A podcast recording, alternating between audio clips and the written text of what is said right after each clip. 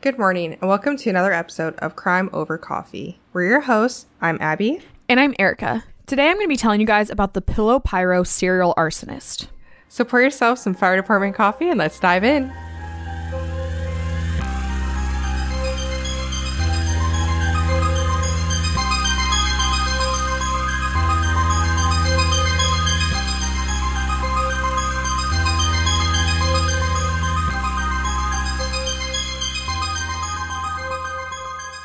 On October 10th, 1984, a fire was reported around 7 o'clock at night at Olds Home Center in a shopping plaza in South Pasadena, California. One of the cashiers, Jim Obden, ran into the hardware department that was covered in flames to try and help get a couple customers out of the building. He did survive this, but he did suffer from bad burns and he was able to get some people out.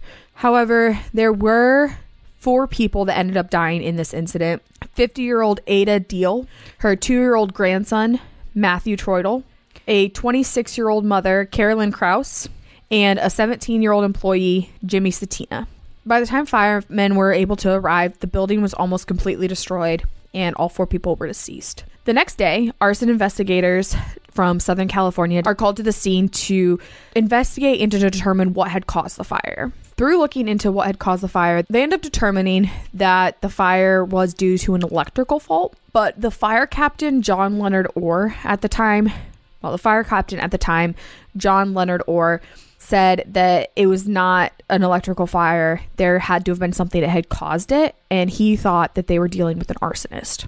So, something that I have always found interesting, and maybe this is just me, I don't know, is how people how fire investigators can determine where a fire started. So I did get some technical inf- or some information for you guys that came from an article. I believe it was like an educational document that had been written. But basically, there is the point of origin. So that's where the fire starts. And we'll talk more, that comes up more later. But the point of origin is where the fire starts. So when police are investigating a scene, they will go around and they'll look and just and try to find something that looks damaged more than other things. So if there's a specific spot that has more damage, they can pretty much determine that that was probably the point of origin.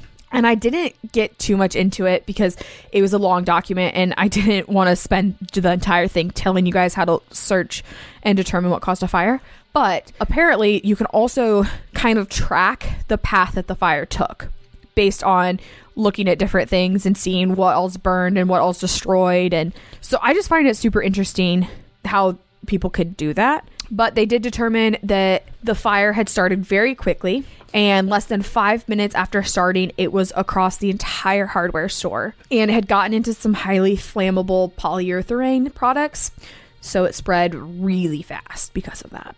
Fires at this point just continued to show up that it was an alarming rate where firefighters were having to put out all kinds of fires of buildings all over town. They kind of did come to the conclusion that they were probably looking for an arsonist, and it was most likely the same individual. The main reason for them believing it was probably the same individual was that they started finding these incendiary timing devices. These devices were made up of a cigarette, three matches, and it was wrapped in yellow writing paper and then secured by a rubber band. Huh. Okay. So basically, what would happen is the arsonist would light the cigarette and then it would light the match and then light the paper on fire. Like it would kind of just light everything down the line on fire. And they had plenty of time to get away before anything really caught fire. Like it wasn't harmful to them at all. Were they using any type of like accelerant? No. I'm I'm just surprised that that would catch something on fire and get it to that point. Because I just, I'm thinking about matches and a piece of paper, basically. And that just doesn't seem that extensive. I think so. What he was, what they were doing is they were leaving the device in like linen stores. And there's a couple that I'll go into where he was leaving them in like piles of pillows. Uh, so, so he's then, leaving them in strategic places. Yes. Okay, I'm with you. Fire Captain John Orr was active with all of this investigation. He was a fire captain. He had also been investigator for quite a while. So he would go to all of these arson cases. He was pretty good to have on scene because he was really good at figuring out where things had like kind of where it had been started. So he had like kind of just that sense where he could be like, oh yeah, it probably started over here. And then they'd go and look and it was about that area. In January of 1987, there was a convention for arson investigators that was in the city of Fresno, California. And during this convention, there was a lot of fires that ended up breaking out in Fresno and in Bakersfield. Does that like trigger him or something? I, I don't know. That's kind of, it's Um, just weird timing. It is weird timing. So the first one that happened though was in a Fresno drugstore. So he had put the device in a sleeping bag display, which obviously I mean, naturally, there's sleeping bags at drugstores. I'm thinking of like uh, Walgreens has all kinds of stuff. Oh, you know what? Sure. Okay. Okay. I do feel like the old school drugstores, it was like it was like a Walgreens where they had a lot of random stuff. Oh yeah, they probably had tons of stuff. At the same time as this fire, there was another fire across the street in a fabric shop. So the arsonist had hit both stores in one night. Then in a nearby town called Tulare, there was a drugstore and a fabric shop that also went up into flames. There was a fire that broke out in a display of dried flowers in a craft shop. There was just all kinds of fires. Like I can't there was like 60 to 100 fires that were like just popping up all over. Now, were these fires resulting in a lot of deaths, or was it predominantly the hardware store one? The hardware store was the only one that actually resulted in any death. All of the rest just were the buildings. And I think the hardware store, the big thing was just all of the polyurethane that was everywhere that the it just made it so flammable and spread faster than anything. Investigators kept finding these devices, the same ones in all of these locations. And they ended up naming him the Pillow Pyro serial arsonist because he would stick it in pillows and, and like sleeping bags and a name. displays. I know. It's like a tongue twister. It is. But that was what investigators and news people all started calling him. Captain Marvin Casey of the Bakersfield Fire Department had also been investigating these cases, and he was actually the, the one that had found quite a few of the devices in the pillows. He started to have suspicions that the person starting the fires was one of the 300 people attending the convention. This is so criminal minds. Oh my gosh. that okay that is my thought process throughout the in researching this entire thing i was like oh my gosh it's criminal minds so i have this book for those of you that don't know. I've used it in many other episodes. It's literally called the crime book and it's just this giant book that has all kinds of crimes and stuff. I use it a lot to get case suggestions and it's usually got a couple pages about everything. That's where i read about it first and i was reading it and i was like i need to cover this because this is literally criminal minds in Yeah. real life. Like, hmm, who could the pool of people be? Well, they probably have an interest in fire and would want to be around it as much as they could. Maybe someone at the convention. Garcia pull up everybody that was at the convention. Yeah, right. Just Come wait, on, baby girl. because that's basically what ends up happening. So I'll get there. So throughout this time, all these fires are just kind of happening. They're still searching for the person starting them. They don't have any idea who it is. Then in March of eight, 1989, there was another convention for arson experts in Pacific Grove, California. And this convention had an outbreak of fires between the conference in Pacific Grove and Glendale. Marvin Casey was like, "All right, these devi- or these fires have the same simple they have the same devices with the cigarettes, the yellow paper, the matches, like it's the exact same thing. It has to be the same person again." So, after this first convention, Marvin gets a list of all of the people that had attended the convention. And he ends up looking through the list and narrowing it down to 55 suspects. And these 55 people are the ones that had traveled alone from Bakersfield to the convention in Fresno. Smart to look at the people who were traveling alone, too. It is, yeah. He, I mean, he had been obviously investigating this for a long time, so he knew what he was looking and lo- what he was looking for. A lot of people thought he was crazy. They were like, "You, I don't know why you're looking at an arson expert. Like nobody would do that." And he was just like, "No, I really feel like it's probably somebody here. I feel like they know what they're doing. I feel like they know about fires." And he convinces the ATF or the Bureau of Alcohol, Tobacco, and Firearms to do some testing on the paper that had been recovered from the craft store that had been wrapped around the device. And this is going to get kind of technical because I'm going to go into what they did to find some stuff. So they applied a chemical called ninhydrin onto the paper so that it would react to amino acids and pull up a fingerprint. So that's how people search for fingerprints, apparently. So they ended up finding a partial fingerprint that they were actually able to use. And they did a special photographic filter on it to deepen the contrast and to get extreme detail or, and to get detail from the fingerprint to actually find a usable print that they could match to another person. So they enter it into the AFIS automated fingerprint identification system to run it across all criminals as we've seen before. And it didn't it didn't have a match. So then he was like, "Okay, can you maybe please compare it to the 55 suspects that I have from the arson con- conference?" And they're like, "No. Like we we're not doing that." That would require them going and fingerprinting them all, right? Yes. So there was nothing really that went on between 1987 and 1989 with attempting to find out who had done it or who the arson was. However, the fires were still occurring. Then in March of 1989, there was another meeting where arson es- experts got together for a conference in Pacific Grove, California. And while they were all together, there was a major outbreak of fires. Again, in between the Pacific Grove Conference Center and Glendale. So Marvin looks into these again and he finds the same devices, Can we start listening to Marvin, please? right? So Marvin, being Marvin, takes the list of the attendees from the 1987 conference and the list of attendees from the 1989 conference and compares them to see who was- there then and who was there now. And he ends up narrowing his suspects down from 55 to 10. And he's like, it's probably one of these 10 people, right? So he brings it all to the ATF agents again. And he's like, can we get some fingerprints? So they agree to stealthily get these fingerprints without people knowing and to compare them to this print. So they do that, and it's fantastic, right? That they're finally doing their job, they're looking into this.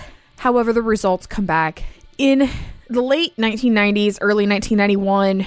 A string of fires occurred again in kind of centered around the Los Angeles area. So there was a task force, Abby, you're going to love this, called the Pillow Pyro Task Force. Sure, why not? And they literally, obviously, were formed to identify and apprehend whoever the arsonist was. So a man named Tom Campuzano was part of the Los Angeles Arson Task Force. And he goes to this meeting on March 29th, 1991. And it's a fire investigators regional strike team meeting. And he starts handing out flyers that describes the MO of the Pillow Pyro serial arsonist. At this same meeting was a man named Scott Baker, who was from the fire marshal's office, and he tells Tom that this series of arson cases was also being investigated by Marvin. So Tom is like, "Well, I need to get in touch with Marvin then to see what he's found." So they get in touch and they both agree that the arsonist is from the area and most likely an arson investigator. And so Marvin shares all of this information he has, you know, the list of the two pe- of the two conference attendees, the fingerprint results, all of the stuff that he had. And Tom is like, "Okay, let's use this newer technology that had come about from 1989 to 1991 and see if this connects to anybody."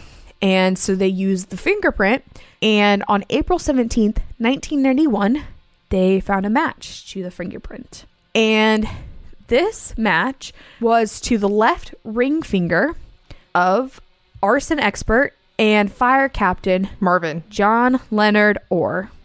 Oh. Nope, the fire Oh, wait. captain from way in the beginning of Yeah. our story. I was say that sounds familiar. Yeah, he was the one that I said would show up on the scene and be like, I know where the fire started and just direct people to it. And everybody thought that he had this sixth oh. sense. And John was one of the 10 names that was on Marvin's list. So it's not sure how he, their fingerprint didn't match to him originally when they first investigated the, all the fingerprints. But John was a 41 year old fire captain. He'd had many years' experience of investigating arson. He everybody liked him. He was charming. He had a good reputation. He was typically the first one on the scene, first one to talk to the reporters, and always seemed to have a lot of knowledge about what was going on. The ATF decided to investigate him, and they investigated him for several months. So they placed a tracking device on his car to try to catch him in the act of doing something. But he ended up discovering the tracking device that was on his car in May of 1991. But they later installed a second tracking device and he never found that one. I don't know if he looked for it or just thought maybe they weren't looking for him anymore. Then on November 22nd, 1991, a fire broke out at the Warner Brothers lot. And this made me really sad, but it burnt down part of the set of the Waltons TV show. Oh my gosh. Well, how did he get on that set? I don't know. I don't have an answer to that part. That's it's just a very random place. It is very random, but did you watch The Waltons when you were younger or ever in your life? No, I, I've never watched it. It's just I know it's a classic though. It's a classic, kind of Little House on the Prairie vibe ish. Not, it's just like wholesome and family related. And it always ended with everybody going to bed and they would like go in their rooms and it would just show the house and everybody would shut their light out and be like, Good night. I don't remember the names, but like, Good night, Mary. Good night, John. Good night, Amber. Whatever. I was too busy watching my trashy reality MTV shows. Come on. you were watching Gilmore Girls, so I'm not too mad at you. But The Waltons was just a happy show. The mystery has been solved. Here at Crime Over Coffee, our go to caffeinated beverage for every episode is Fire Department Coffee. And you can get some as well and save 15% with our exclusive coupon code CRIMEPOD15. Owned and operated by firefighters and veterans, 10% of all their proceeds go directly to helping sick and injured first responders. And with an incredible range of flavors and caffeine strength, it's a company that all of us can easily support. So please go to firedeptcoffee.com and use our coupon code CRIMEPOD15 to support us, support them, help first responders, and get some incredibly tasty coffee along the way. When this caught on fire, though, on November 22nd, the tracking device showed him driving home from the scene of the fire at 3:30 a.m. So he had been seen in the area, and then dispatch calls out the fact that this fire occurred, and they give the wrong address for where this fire is. Uh, there's and guess who still shows up to the actual place that the fire is? Homeboy. Yep, there goes our friend John showing up. So by December, they were like, all right, we have enough evidence that we at least have a warrant. So they used the warrant. They didn't have enough to bring him in, but they had enough to get a warrant. So they used the warrant and they end up finding a briefcase of his containing cigarettes, matches, and rubber bands. And in his car, they find sheets of lined yellow paper. Does this seem suspicious, Abby? It sounds oddly familiar. They also end up finding a video that he had taken from March of March 14th, 1990, where he'd been near a residence in Pasadena. And then there was more footage of this same house in October of 1992, but this time the house was on fire. There were just a lot of things that made it a little weird. They also found a 350 page manuscript book that he had written that was titled Point of Origin, which, as we talked about earlier, we all know what Point of Origin is now. So, this book is about a man named Aaron Stiles, who is an arson investigator and firefighter, and he also is an arson himself. He, in this book, uses the same device that had been found from the pillow pyro, and he sets fires on the way to arson conferences and in the book burns down a hardware store and kills a little two-year-old boy. There's a few similarities. Once again, yeah, once again, that you know that sounds familiar. It, it really does. He claims that this is a work of fiction, has no relation to any sort of actual event, and he said, "quote The character of Aaron Stiles was a composite of arsonists I had arrested." End quote. Police were like, "Yeah, no, we're not dumb," and one thing that has not been confirmed, but he wrote about in his book, is a story where Aaron Stiles, the main character, sexually assaults and murders a woman in her vehicle and then catches it on fire. So Investigators look into this and they find a case that is unsolved that matches this. However, they were not able to confirm or find any evidence that John was at all involved, other than the fact that it matched this book that he had written. There were also two other deaths that were had been described in this book that they don't know who it is in real life, if it is something that occurred in real life, or if some of it was fiction, some of it was real life. One thing I didn't mention earlier, though, is that the little boy that he wrote about in the book had the same, that was killed in the hardware fire, has the same name as the little boy that died in real life in the hardware fire. So either way, it's sick if he's writing a, about an arsonist that he was investigating, investigating, or if he was the one doing it. I full heartedly believe he was the one doing it. He to this day claims to be innocent, says he didn't do it. Sounds like there's a lot there that would suggest he was the arsonist Absolutely. and murderer. Yes. So the trial lasts for five weeks. The entire time he's saying he's innocent. At the end of this, the judge, Robert J. Perry, ends up giving him the maximum sentence of life plus 20 years in prison without the possibility of parole. And he was sentenced on September 17th, 1998. He was convicted of 20 arsons, including a devastating firestorm that ended up destroying 67 homes in June of 1990. Holy crap. Yeah. They looked at sentencing him to death. However, the juries the jurors deadlocked and they didn't end up being able to sentence him to death. In 2002, he was transferred from federal to state prison and ordered to pay $90,000 in restitution. I don't think that's enough, but we don't have to get into that. Especially when you consider the cost of damage he has probably caused. Not to mention the emotional damage to, I mean, not even the families of the ones that were murdered, but like if you owned a business or your house got burnt down because of this, like that's a lot. It yeah, absolutely a lot more than ninety thousand. And I mean, we know for a fact that he murdered four people in the hardware fire, and potentially a fifth person in a car fire. So yeah, I'm just grateful for the judge for at least giving the maximum sentence of life, even if they couldn't do the death penalty. Right, I agree. The ATF believe that he set nearly 2,000 fires in his years of being an arson. He is believed to be one of the most prolific arsonists in America. And since he's been in prison, the number of fires in the area has dropped from 67 on a- um, an annual average to one. Holy crap. Like this guy was angry at the world, wanted to see the world quite literally burn. Yeah, dear Lord. And the number of brush fires in the area, so not even fires of buildings, has decreased by over 90% since he's been arrested. Very clear that he was committing quite a few crimes and setting a lot of things ablaze. So he does still claim to be innocent, and he ended up writing an autobiography that says he's innocent and he'd been betrayed by the legal system. I think that he's wholeheartedly guilty. He absolutely did this. And just a random little side note from me. I don't recommend buying it. No, Um, don't don't encourage anybody's bad behavior by giving them your money.